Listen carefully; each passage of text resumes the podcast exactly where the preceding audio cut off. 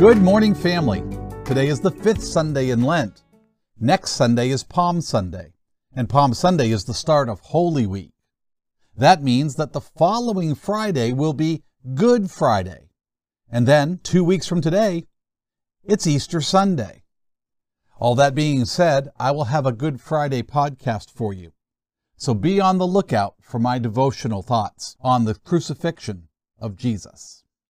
This morning we're shifting gears a bit and switching from the Gospel according to Luke to the Gospel according to John. John chapter 12, verses 1 through 11. Hear the word of the Lord. Six days before Passover, Jesus came to Bethany, home of Lazarus, whom Jesus had raised from the dead. Lazarus and his sisters hosted a dinner for him. Martha served, and Lazarus was among those who joined him at the table. Then Mary took an extraordinary amount, almost three quarters of a pound, of very expensive perfume made of pure nard. She anointed Jesus' feet with it, then wiped his feet dry with her hair. The house was filled with the aroma of perfume. Judas Iscariot, one of his disciples, the one who was about to betray him, complained, This perfume was worth a year's wages. Why wasn't it sold and the money given to the poor? He said this not because he cared about the poor, but because he was a thief. He carried the money bag and would take what was in it. Then Jesus said, Leave her alone. This perfume was to be used in preparation for my burial, and this is how she has used it. You will always have the poor among you, but you won't always have me. Many Jews learned that he was there. They came not only because of Jesus, but also to see Lazarus, whom he had raised from the dead. The chief priests decided that they would kill Lazarus too. It was because of Lazarus that many of the Jews had deserted them and come to believe in Jesus. This is the word of God for you, the people of God. So we say, Thanks be to God. Now, according to John, on the night before Jesus made his big entry into Jerusalem, the day that we call Palm Sunday, Jesus attended a dinner party in the town of Bethany. Bethany was a suburb of Jerusalem. Now, we don't know exactly who was at this dinner party. Matthew and Mark claim that it was held in the home of Simon of Bethany. But John doesn't tell us that. He just wants to make it clear that Judas was at the dinner, as well as sisters Mary and Martha, along with their brother Lazarus. You remember Lazarus, don't you? He's the one Jesus had raised from the dead one page back. At the dinner, Martha, of course, served. That's what Marthas do, right? They serve. Lazarus, we are told, was sitting at the table with Jesus. He isn't given any lines to speak in this story. But don't you wonder what he was thinking? Don't you wonder what was going through his mind? What happened to him while he was dead? What did he see? What did he hear? What did he feel? But that's beside the point. So here we have Martha and Lazarus, and there was their sister Mary, who was indescribably grateful to have her brother back. Now, at some point during the evening, Mary approached Jesus.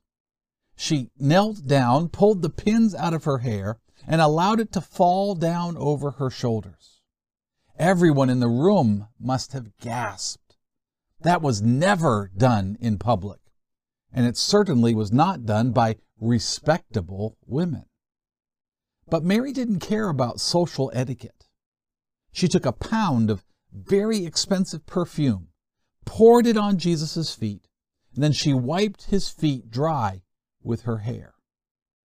That's when the dinner party hit one of those awkward, silent moments. As the house filled with the fragrance of the perfume, nobody knew what to say. The excess of this scene is overwhelming.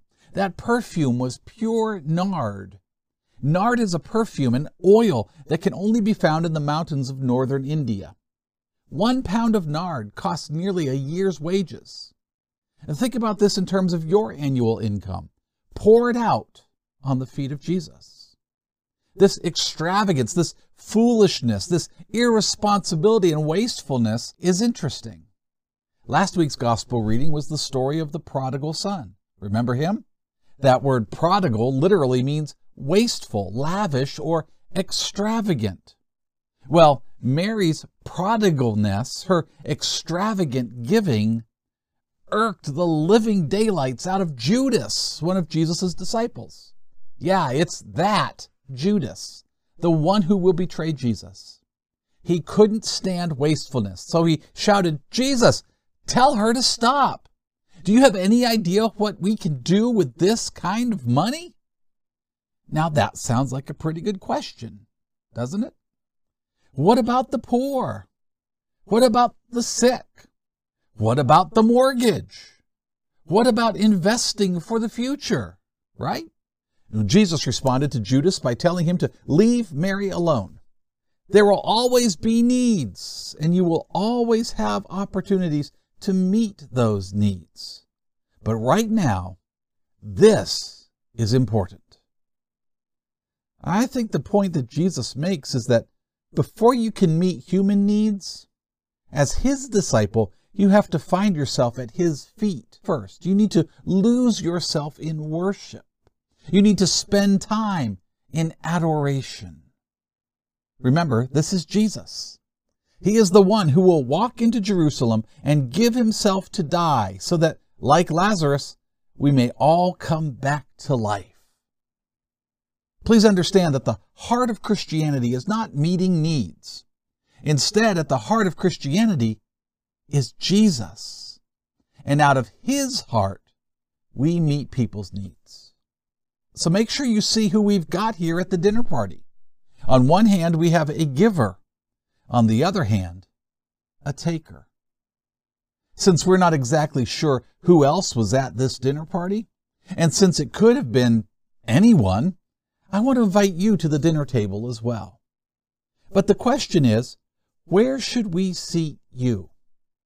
Would you prefer to sit closer to Judas or to Mary? Judas had such high hopes for Jesus. He had been a disciple for three years now, but that was only because he had an agenda that he wanted Jesus to fulfill. Some speculate that Judas was a political zealot. Others think he was a zealot only for himself. It really doesn't matter because if we follow Jesus because we have an agenda, then no matter how well meaning, how, how well intentioned, or how selfless the agenda may be, we inevitably reduce Jesus into being a means to an end. When we have our own agenda, then Jesus simply becomes a tool to get what we want. And that's a dangerous place to be.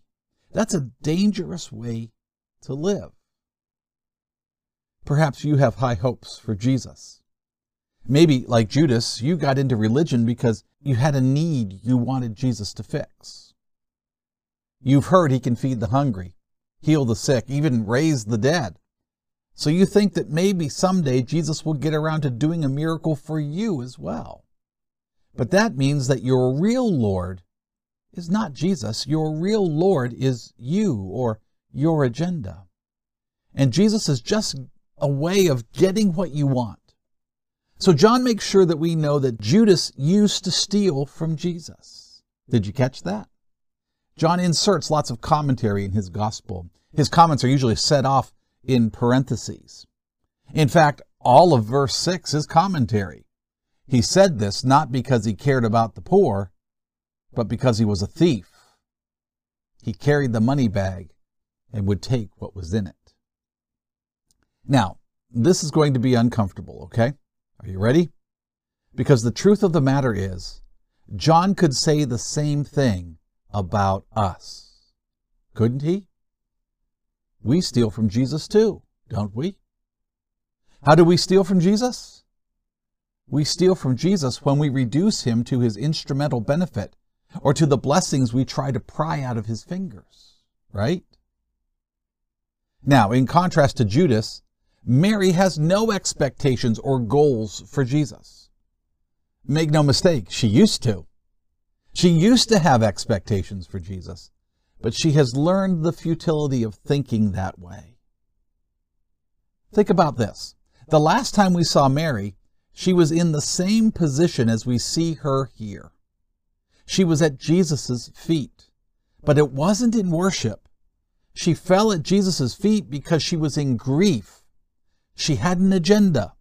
The last time we saw her, she wanted Jesus to heal her brother Lazarus. But Jesus did not hurry, and her brother died. But after witnessing Jesus' ability to raise the dead, Mary realized that her agenda was not too big for Jesus. Her agenda was too small. Now she has given up her expectations that have been poured out like the perfume on Jesus' feet. Now all that is left is gratitude. That's why she gives so extravagantly to Jesus. Grateful people always want to give. Have you learned that yet? Grateful people always want to give. Well, here we have two different perceptions, two different views of Jesus, two diametrically opposed attitudes about Jesus. And both of them can always be found hanging around Jesus.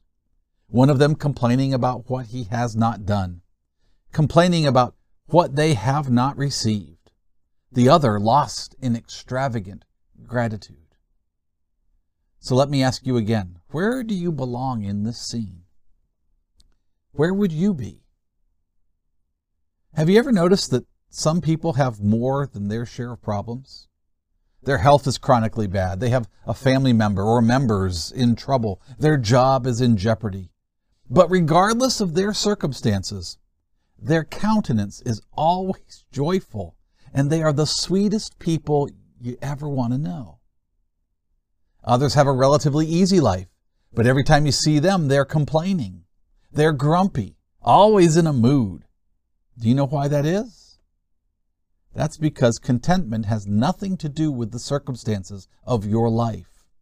Contentment is not based on your circumstances. Contentment has everything to do with your choice to be grateful. And contentment gratitude is always an option. I don't know if there are good measures of spirituality in our lives. I mean, how do you measure such things? But if there was a way to measure the quality of your spirituality, I think one of the best ways would be gratitude. Your level of gratitude is your best indicator that your attention has been focused on the surprising, unanticipated ways that Jesus is giving life to you. Maybe, like Mary, you have discovered that your agenda for Jesus has been too small. And once you get a glimpse of his agenda for your life, you are overwhelmed with gratitude. Have you noticed that you cannot feel grateful and feel mean or angry or cynical at the same time? Have you learned that you cannot feel grateful and be in despair at the same time? But you can feel grateful and loving, grateful and joyful, grateful and hopeful all at the same time. Why is that? Well, it's because gratitude pushes all destructive emotions out of your heart. That's because gratitude is the air the soul breathes to stay alive. Gratitude pushes destructive emotions out of your heart because gratitude is the air the soul breathes in order to stay alive. Now, I don't know when Mary bought that really expensive perfume. All we know is that it probably set her back a pretty penny, as my grandfather used to say. It's interesting because her brother died and it wasn't used on his dead body. Perhaps she had been saving it for a while. Maybe she just knew that this was the time to anoint Jesus with it because he would be killed within a week by an ungrateful world. What we do know is that she is grateful. And what grateful people most want to do is give. What complaining people most want to do is take. And there it is again, your stark choice. Do you want to be a giver or a taker. Choose carefully, because as the Judas story reveals, complaining and taking will destroy you and it will destroy your soul. I was waiting to get my hair cut the other day and the TV show Bonanza was on. Remember Bonanza? I wasn't paying much attention to the TV, but I looked up and a young lady had just done something nice for Hoss. Remember big old Hoss? He tipped his hat and said, I'm much obliged, ma'am. You know, that's a phrase we don't hear very much anymore. That's kind of sad, isn't it? I'm much obliged. I recognize your courtesy and I am grateful. I'm much obliged. I see what you've done for me and I appreciate it. I appreciate you. If you stop and think about it, we are obliged to others for the best gifts in life, aren't we? And we are obliged to Jesus, the Savior, who is dying to give us life. The Savior who died to give us life. If you remember that, it will make you grateful. Amen? Amen. Let's pray. Good and gentle God, forgive our moments of ingratitude, the spiritual blindness that prevents us from appreciating the wonder that is this world, the endless cycle of nature, of life and death and rebirth. Forgive us for taking without giving, for reaping without sowing, Open our eyes to see, open our lips to praise, use our hands to share. May our feet touch lightly on the path we tread, and our footsteps be worthy of following, for they lead to you. We continue to pray for peace today. We've been praying for peace, and now we are once again dealing with war in our world. We need your peace. Peace for the people of Ukraine, Peace for anyone and everyone being wronged by their enemies. Peace for those who act in hurtful and harmful ways. Peace for those who are feeling the stress and pressure of these days. Again, we pray for those in leadership and for those in positions of power and for those who are in harm's way. Hear our prayers, O Lord. Again, Father, we pray for those who are sick. Give healing especially as the pandemic winds down. Give us your grace. We pray for everyone in pain. We pray for those who are stressed, for people who are tired, for folks who are uncertain, and for those who need direction. You made us out of love and you created us to love. So help us to love others, others who don't look like us, others who don't vote like us, others who don't believe like us, others who don't live like us. Help us to value, love, comfort, and care for those who are the last, the least, the lost, and the left out. And now, using the words debts and debtors, let us pray with boldness the prayer that Jesus taught his disciples to pray Our Father, who art in heaven, hallowed be thy name. Thy kingdom come, thy will be done, on earth as it is in heaven. Give us this day our daily bread and forgive us our debts, as we forgive our debtors. And lead us not into temptation, but deliver us from evil. For thine is the kingdom, and the power, and the glory forever. Amen. Well, thanks for joining me today. Was this message helpful to you? If so, will you like, review, and share this podcast? Also, if you have a need or prayer request, please leave a message in the comments section and be assured that I will be praying for you and for your need. This week, your job is to love at least three people and make sure at least one of them doesn't deserve it, okay? Because everyone needs love. And everyone needs to know that God loves them no matter what. Remember, regardless of what happens, with Jesus we always, always, always have hope. Now receive these words of benediction today. May the Lord bless you and protect you. May the Lord make his face shine on you and be gracious to you. The Lord lift up his face to you and grant you his peace. Amen. Amen.